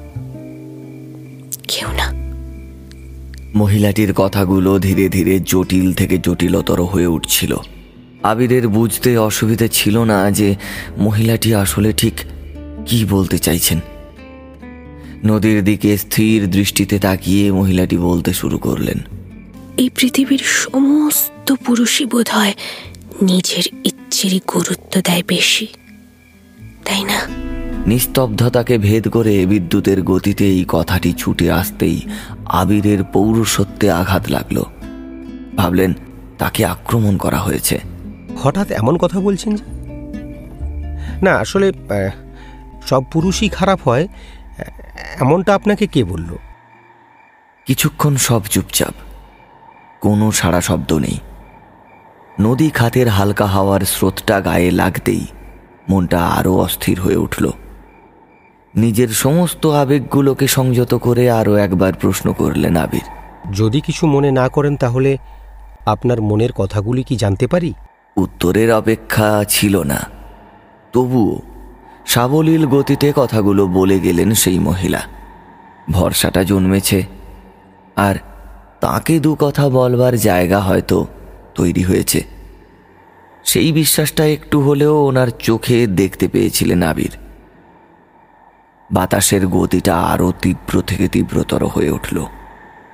তার সাথে এগিয়ে চলল কথাগুলি। মনের মধ্যে থাকা অধরা ইচ্ছেগুলি ডালপালা ভেদ করে এগিয়ে গেল। আবির চুপ করে শুনতে লাগল সেই মায়াবী কণ্ঠস্বর। সুনীলকে আমি খুব ভালোবেসে ফেলেছিলাম। রাতের পর রাত জেগে ওই মৃতপ্রায় মানুষটার সেবা করে ভেবেছিলাম, একটু হলেও তার করুণার যোগ্য হব। সুস্থ হয়েও গেল সে। ভাবলাম এবার হয়তো গ্রহণ করবে আমায়। স্বামীকে সেবা করতে কার না মন চায় বলুন। বিয়ের পরেও কোনোদিন তার মন পাইনি। অথচ চার বছরের প্রেম, তারপর বিয়ে। বিয়ের পরেই সবটা কেমন বদলে গেল। কেন এমনটা হলো জানি না। নিরাশ্রিত একটা মেয়েকে একাকিত্বের হাত থেকে রক্ষার প্রতিশ্রুতি দিতেই সে আমার হাতটা ধরেছিল। আমার জীবনটা ভালোবাসায় পূর্ণ করে দিয়েছিল। ভাবিনি, সবকিছু রাতারাতি বদলে যাবে। মানুষের চরিত্র যে এমন ভয়ঙ্কর হতে পারে, সেটা আগে বুঝলে হয়তো। কথাটি বলে মহিলাটি থামলেন। একটি হাত দিয়ে তিনি চোখ মুছছেন। যেটুকু বোঝায় নিগূঢ় অতীতকে আবার অজান্তেই ঘা মেরে ফেলেছেন। আর আবিরকে সামনে পেয়ে নিজেকে কোনো ক্রমে সামলানোর চেষ্টা করছেন। অদূরে হাসিটা এক নিমেষে বিষাদে পরিণত হয়ে গেল। আবিরের মনটাও কেমন ভারাক্রান্ত হয়ে এসেছে। অস্থির হয়ে উঠলেন বাকিটা জানবার জন্য। প্রশ্নটা ছুঁড়ে দিলেন সেই মায়াবী শরীরের দিকে। তারপর? তারপর কি হলো? ভেঙে পড়বেন না। বলুন আমি আছি আপনার পাশে। কথাগুলো শুনে আশ্বস্ত হলেন তিনি। ক্ষণিকের শান্তি প্রকাশ পেল মুখে। একটু হলেও নিজেকে সামলেছেন। আবার বলতে শুরু করলেন তিনি। বিয়ের এক মাসের মধ্যেই জ্বরে আক্রান্ত হলো সুনীল। আমি প্রায় হারাতেই বসেছিলাম তাকে। তবে আমার মনের জোর আর ঈশ্বরের কৃপা একসাথে কাজ করেছিল। আমি তাকে ফিরে পেলাম ঠিকই, কিন্তু হারালাম তার বিশ্বাসকে। কোনোদিন ভাবিনি আমার সম্পত্তির জন্য যে সে আমার সাথে অভিনয় করেছিল। বিয়ের পর থেকে একদিনের জন্য সে আমায় ছুঁয়ে দেখেনি। চার বছরের মধ্যে আমার কাছাকাছি আসেনি কোনো দিন সংসার করার ইচ্ছে আমার চিরকালই ছিল। ওর হাতে স্পর্শ পেতে আমি উৎগ্রীব হয়ে উঠেছিলাম, কিন্তু কিন্তু ভাবিনি নিজের হাতেই ও আমার সিথির সিঁদুর মুছে দেবে। সংসারী মানুষকে সন্ন্যাসিনীর বেশ পড়ালে যেমন উদ্ভট লাগে, আয়নায় নিজের জীবনের পরিণতিটা সেরকমই লেগেছিল সেদিন। তবুও সুনীলের মুখের দিকে চেয়ে রইলাম। যদি তার মনের পরিবর্তন হয় ঘরের একটা কোণে আমায় পড়ে থাকতে দেয়। আমার ভালোবাসাটা কোনোদিনই মিথ্যা ছিল না। মিথ্যা প্রমাণ করার সামর্থ্য ছিল না তার। বিয়ের পর থেকেই সুনীলের ব্যবহারের মধ্যে এক অদ্ভুত পার্থক্য লক্ষ্য করলাম। অথচ আগে যখনই তার সাথে সাক্ষাতের সুযোগ হতো, তখনই সে মন ভুলোনো কথার জালে আমাকে জড়িয়ে রাখত। ওর প্রতি আমি নিজের চেয়েও বেশি বিশ্বাস করেছিলাম। এতদিন আমার সাথে মেলামেশার পরেও কোনোদিন এমনটা মনে হয়নি যে অর্থের লালসা ওকে গ্রাস করতে পারে। আমার পরিবারের লোকেরাও তাকে অন্ধবিশ্বাস করেছিল। অল্প বয়সেই আমি সুনীলের প্রতি আসক্ত হয়ে পড়েছিলাম।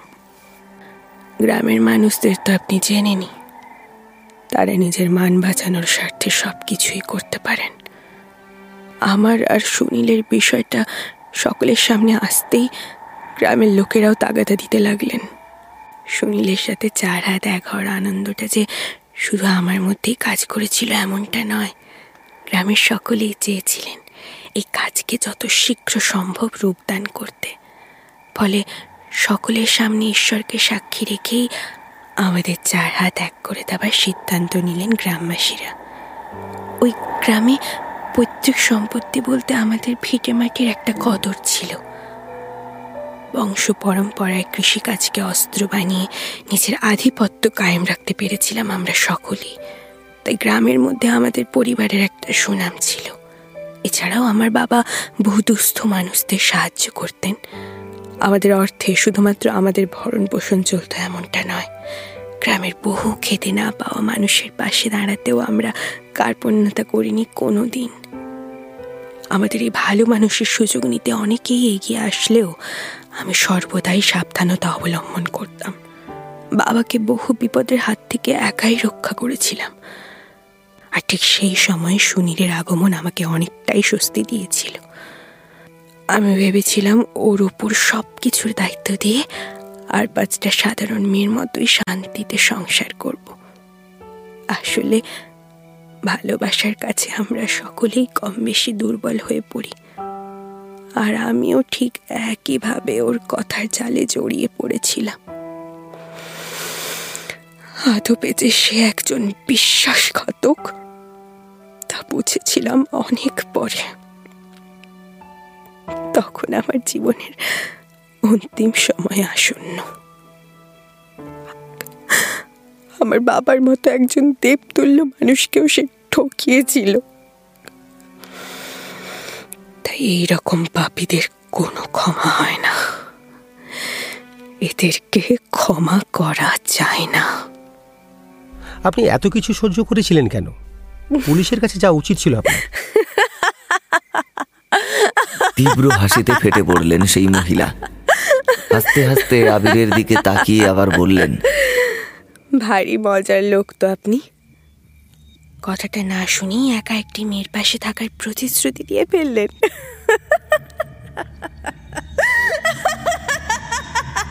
আবির একটু অবাক হয়ে গেলেন। এই সামান্য কথায় কি তেমন কোনো স্নেহ জড়ানো মনোভাব ছিল? যার জন্য মহিলাটি এমন একটি কথা বললেন? মহিলাটির হাসি থামল এবার। এগিয়ে গিয়ে পাশের পাথরের ঢিপিটার উপর বসলেন। একবার হাতটা নিজের মুখের উপর বুলিয়ে নিয়ে তারপর তিনি বললেন, খুব ভালো লাগে জানেন যখন কেউ বলে আমার পাশে থাকতে চায়। কিন্তু সুনীলকে হারানোর পরে সমাজের প্রতি বিশ্বাসটাই চলে গিয়েছিল। এক মাসের মাথায় একদিন রাত্রে চুপচাপ বারান্দায় এসে বসে আছি। এমন সময় ও বলল, চলো না, একটু বাইরে থেকে ঘুরে আসি। আমিও নতুন করে বাঁচার তাগিদ ফিরে পেলাম। ওর হাতে হাত দিয়ে বেরিয়ে পড়লাম সেদিন। বুঝতে পারিনি। পারলে হয়তো হাওয়ার গতিটা আরও বেড়ে গেছে। রাত্রিটাও বেশ গভীর। ঘড়ির দিকে আবার চোখ গেল আবিরের। তিনি ভুলেই গেছিলেন, সেটা বন্ধ হয়ে পড়ে রয়েছে। কখন এত দেরি হয়ে গেছে বুঝতেই পারেননি। মনে হয় অনেকটা সময় পার হয়ে গেছে। মহিলাটির কথাগুলো শুনে সেদিন খুব ভয় করছিল আবিরের। তিনি ওখান থেকে ফিরে আসতে চেয়েছিলেন, কিন্তু মহিলাটি কিছুতেই তাকে জায়গাটি ছেড়ে বেরোতে দিচ্ছিলেন না। কথার জালে জড়িয়ে রাখতে চেয়েছিলেন। আবির কিছু না বললে আবিরের দিকে সেই মহিলা তাকিয়ে বললেন ভয় পাচ্ছেন বুঝি? কথাটা শুনেই যান না। তার এই কথা শুনে তিনি আর ওখান থেকে নড়তে পারলেন না। অপেক্ষা করলেন। সময় এগোতে লাগল। মহিলাটি তার কথার জালে আবিরকে অদ্ভুতভাবে জড়িয়ে ফেলতে চাইছিলেন। একজন কট্টরপন্থী পুলিশ অফিসার হওয়া সত্ত্বেও তিনি সেদিন কোনোভাবেই ওই মহিলাটির বিরোধিতা করতে পারছিলেন না। জানি না এর পেছনে কোনো কারণ নিহিত ছিল কি না হয়তো তার জীবনের কাছে হেরে যাওয়ার মুহূর্তগুলির সাক্ষী হিসেবে তিনি সেই সন্ধিক্ষণটিকে খুঁজে পেয়েছিলেন। আবিরের সামনে যিনি সেদিন দাঁড়িয়েছিলেন, তার প্রতিটি কথার মধ্যেই সত্যতা ছিল, আর ছিল এক কঠোর আত্মবিশ্বাস। কেন জানি না আবিরের মনে হচ্ছিল, এই মানুষটির সাথে জীবনের বাকি দিনগুলো স্বচ্ছন্দপূর্ণভাবে কাটিয়ে দিতে পারবেন তিনি। আনন্দে থাকার কথা জীবনে এক প্রকার ভুলেই গিয়েছিলেন তিনি। মা বাবা গত হওয়ার পর কাজ এবং পেশাদারিত্ব তার কাছে সব থেকে বেশি গুরুত্ব পেয়েছিল। সেখানে নিজের জন্য কিছু করতে পেরে বা নিজের জীবনের ভালো থাকার জন্য নতুন করে কিছু ভাবতে পারার মানসিকতাটা কোথায় যেন একটা হারিয়ে গিয়েছিল তার। তবে সেই মায়াবীর কথাগুলো তাকে অনেকখানি নতুন করে নিজেকে খুঁজে পেতে সাহায্য করছিল। নিজেকে অনেক চেষ্টা করেও তার কাছ থেকে দূরে সরাতে পারছিলেন না। মহিলাটির মুখটা আবিরের মনের ভেতর কেউ যেন তুলি দিয়ে এঁকে দিচ্ছিল। আর সেই রং পেন্সিল দিয়ে কারুকার্য করার দায়িত্ব দিয়ে গিয়েছিল তাকে। তিনি মনোযোগ সহকারে একভাবে নিজের মনকে নিবিষ্ট করে সেই মায়াবী ইতিহাসের পাতাগুলোকে ঘাঁটতে শুরু করলেন। আমি ঠিক এই জায়গাটাতে এসে দাঁড়িয়েছিলাম। ও আমার পাশেই দাঁড়িয়েছিল। সেদিনও এরকম অন্ধকার গ্রাস করে রেখেছিল জায়গাটাকে। আমার হাতটা ধরে এগোতে থাকল সুনীল। নদীঘাটের কাজটায় যেতে বারবার নিষেধ করা সত্ত্বেও শুনল না। বলল আরও একটু এগোতে। তাহলে নাকি এই জায়গার নৈসর্গিক সৌন্দর্যটিকে আরও কাছ থেকে উপভোগ করতে পারব। আমি এগোতে রাজি না হলে হঠাৎ ওর ব্যবহার পরিবর্তিত হয়ে গেল। আমার প্রতি ভালোবাসা কখন ঘৃণায় পরিণত হয়ে গেল টেরও পেলাম না। আমার হাতটা যতটা কোমলতার সাথে জড়িয়ে ধরে রেখেছিল, পরক্ষণে অনুভব করলাম এক রাক্ষসের দৃষ্টি প্রত্যক্ষ করছে আমাকে। হিড় হিড় করে টানতে শুরু করল আমার হাতটা ধরে। খাদের দিকে নিয়ে যেতে থাকল। আমি আমি বহুবার ভিক্ষা চাইলাম কিন্তু কিন্তু সেদিন কোনো ক্ষমা গ্রাহ্য হলো না।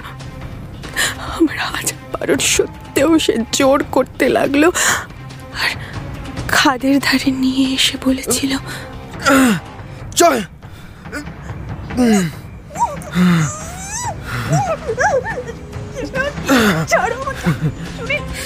সিঁদুরটা আমি নিজের হাতে মুছে দিলাম। আমাদের সম্পর্ক এখানেই শেষ করলাম। তোমার সাথে জীবন কাটানোর ইচ্ছেটা কোনোদিনই তৈরি হয়নি। চেয়েছিলাম কিছু অর্থ যা হাজার প্রতিকূলতার পরে সম্ভব হয়েছিল। তোমায় বিয়ে না করলে কিছুতেই তা নাগাল পেতাম না। এখন আমি নিশ্চিন্ত। আমার সব আছে, তাই তোমার কোনো প্রয়োজন নেই।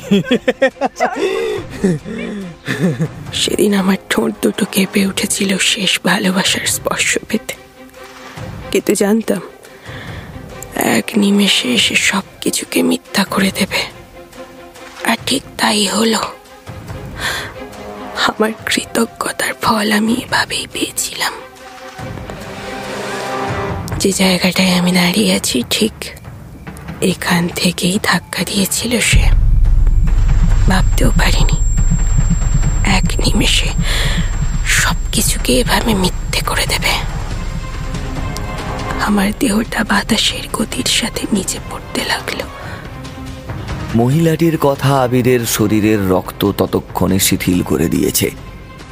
অভিব্যক্তি নেই। ভাবতেও পারেনি যা তিনি লোকমুখে শুনে এসেছিলেন। সেদিন সেই বিশ্বাসকে সত্যি হতে চাক্ষুষ দেখবেন তিনি। হঠাৎ সেই নারী মূর্তিটি অব্যক্ত কণ্ঠে চিৎকার করে উঠে বললেন আসুন। আসুন। আরে ও বাবু, আসুন না এদিকটায়। ওই যে ওই যে নিচের পাথরটা দেখছেন? আমার মাথাটা ঠিক ওখানে গিয়েই আছড়ে পড়েছিল।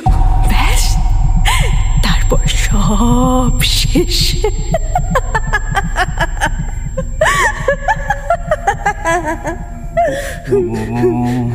মানে মানে আপনি আপনি কি- বলতে চাইছেন মানে আপনি আর আবিরের কথাগুলো ক্রমশ জড়িয়ে আসতে লাগল নিজের চোখকে বিশ্বাস করতে পারছিলেন না এতক্ষণ যার সামনে বসে এত কথা শুনছিলেন সে আর জীবিত নেই। এটা কিছুতেই হতে পারে না। মহিলাটি আবিরের দিকে ফিরলেন। কোথায় সেই সৌন্দর্য? এ তো ভয়ঙ্কর একটি চেহারা। হাড় হিম করা সত্যি। কিংকর্তব্য বিমূঢ় হয়ে পড়লেন আবির। ভেবেই পাচ্ছিলেন না হ্যাঁ এমনটাও হতে পারে। আমায় আমায় যেতে দিন আমায় যেতে দিন, আমায় যেতে দিন, আমায় যেতে দিন, ভয় পেলেন বুঝি? কি? গ্রামের মানুষের কথাগুলো বাস্তব মনে হচ্ছে এখন। এই নিন না সিন্ধু কৌটোটা।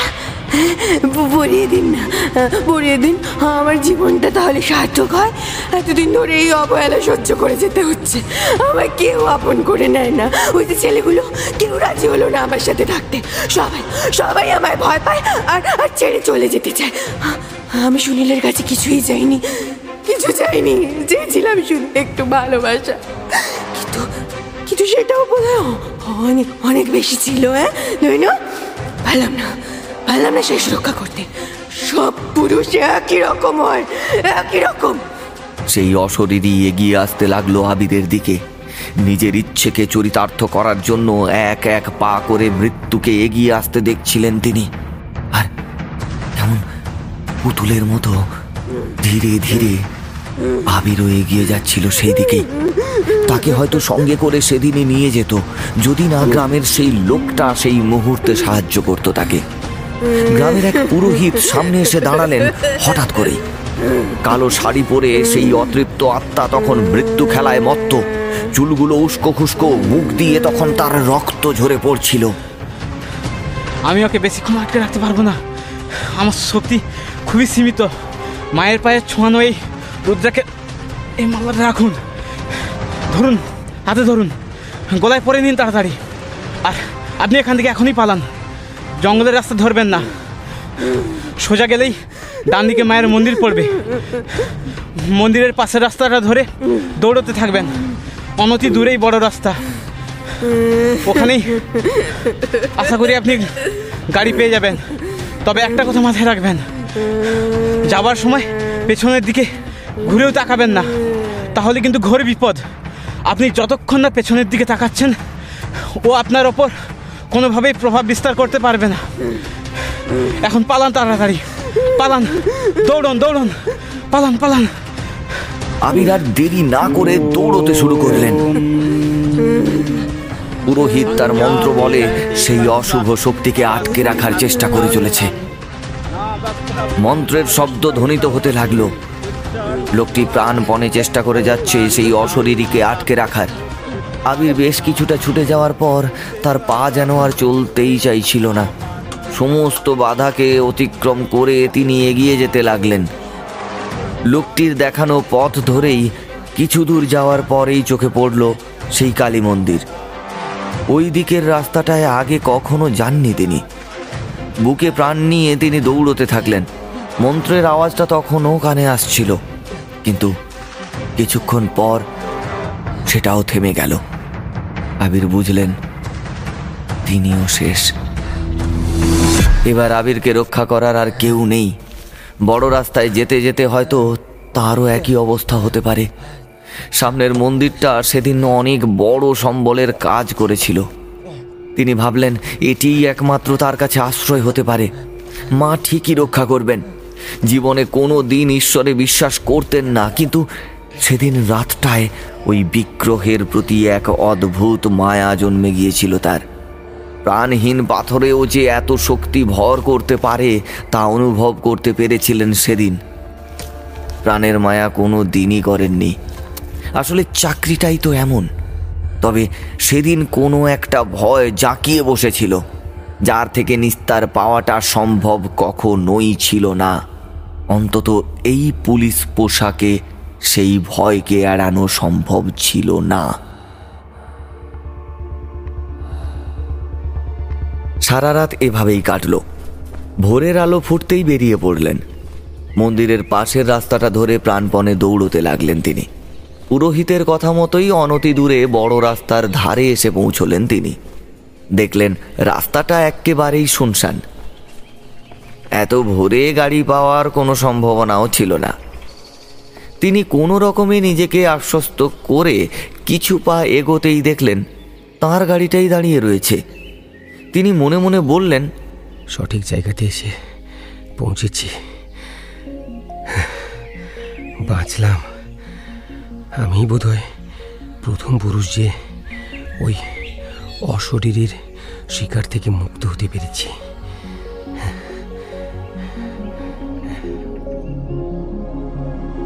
গাড়িটা সজোরে চালিয়ে সেদিন থানায় পৌঁছালাম। যাদের কাছে অবিশ্বাসের পাহাড় রেখে গেছিলাম, তাদের কাছে কথাগুলি বলার আর সাহস হলো না। তবে আমি জানি বিষয়গুলি কতটা সত্যি। চোখে মুখে অন্ধকার দেখছিলাম। আমি সেদিন ওখান থেকে উদ্ধার না পেলে হয়তো আজকে এত বড় ঘটনার সাক্ষী থাকতে পারতাম না। আমাকে কেন সেদিন সবাই ওই অঞ্চলে যেতে বারণ করছিল, তার আসল প্রমাণটা আমি পরেই পেয়েছিলাম। হয়তো নিজের জীবনের বিনিময়ে আমাকে এই প্রমাণটা দিয়ে যেতে হতো। কিন্তু সেদিন ওই পুরোহিতের হস্তক্ষেপের কারণে আমার প্রাণ রক্ষা পেয়েছিল।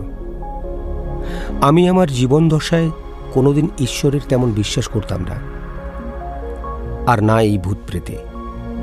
সবসময় নিজের কর্মতৎপরতা এবং আত্মবিশ্বাসের উপর জোর দিয়ে আমি সামনে এগিয়ে যেতে চেয়েছিলাম। কিন্তু আমার জীবনে ঘটে যাওয়া এই অভূতপূর্ব ঘটনাটি আমার সমস্ত আত্মবিশ্বাসকে একেবারে ক্ষীণ করে দিয়েছিল। আমিও প্রথমে এই মেয়েটিকে কখনোই মৃত হিসাবে খুঁজে পাব এমনটা ভাবিনি। আমার জায়গায় অন্য কেউ থাকলেও হয়তো এমনটাই ভাবত। নিজের সাথে ঘটনাটি ঘটার পর আমি অনুধাবন করতে পেরেছিলাম যে, বাকিদের সাথে কি কি ঘটছিল আর কেনই বা তাদের মৃতদেহগুলি জঙ্গলের মধ্যে পরিত্যক্ত অবস্থায় পাওয়া গেছিল। সেদিন যদি আমি না পালাতাম, তাহলে আমিও হয়তো ওই মৃতদের স্তূপেই হারিয়ে যেতাম। আর আমারও হদিশ কেউ পেত না। হারিয়ে যেত আমার অস্তিত্ব। আমার কথা কোথাও চাপা পড়ে যেত, কোনো অবিশ্বাসের গর্বে। আমার এই রহস্য হয়তো রহস্যই রয়ে যেত। ফিরে আসতে পেরেছিলাম বলেই আমার কথার সত্যতা প্রমাণ করা অনেকখানি সহজতর হয়ে উঠেছিল। ওই অঞ্চলের আভিজাত্যকে রক্ষা করার কাজ এত সহজ ছিল না। আমার উপর ডিপার্টমেন্টের দায়িত্ব থাকলেও শেষে নিজের প্রতিই বিশ্বাস হারিয়ে ফেলেছিলাম আমি। হয়তো সেদিন ঐশ্বরিক শক্তির দ্বারাই প্রাণরক্ষা হয়েছিল আমার। না হলে আজকে হয়তো ইতিহাসের পাতাতেই আমার নামটিও শহীদ হিসেবে নথিভুক্ত থাকত। এই ঘটনার পরে আমি চাকরি থেকে ইস্তফা দিয়ে দিই। কিন্তু মৃত্যুর খেলা অব্যাহত চলতে থাকে। আমি ওই স্থান ত্যাগ করার পরেও নিঃশেষিত হতে থাকি বহু নিরীহ প্রাণ। কিন্তু কেউ তাদের হদিশ পেত না। আজও আমি ভয়ে ভয়ে থাকি। স্বীকার করতে যে কোনো সময় হয়তো আমার অভিমুখে এসেই উপস্থিত হবে। কিন্তু একটা জিনিস আজও বিশ্বাস করি, ওই মালাটা যতক্ষণ আমার সাথে থাকবে ততক্ষণ আমার কিচ্ছু হবে না। ওই রুদ্রাক্ষ আমার গলাতেই আছে। আজও মনে হয়, সেদিন ওই মালাটাই হয়তো আমার রক্ষা কবচ হিসেবে কাজ করেছিল। এই ছিল বিলাসগঞ্জ আর তার অধরা ইতিহাসের ভবিষ্যৎ। আমি খুনের পেছনে থাকা রহস্যকে নিজের চোখে দেখে এসেছিলাম। কিন্তু আজ অবধি কাউকে বলতে পারিনি। আমার কাছে এগুলো সবই সত্যি, কিন্তু জানি না সাধারণের দৃষ্টিতে তা যথার্থ ভয়ের কারণ বলে বিবেচিত হবে কি না। সে দায়ভার না হয় আপনাদের উপরেই বর্তালাম।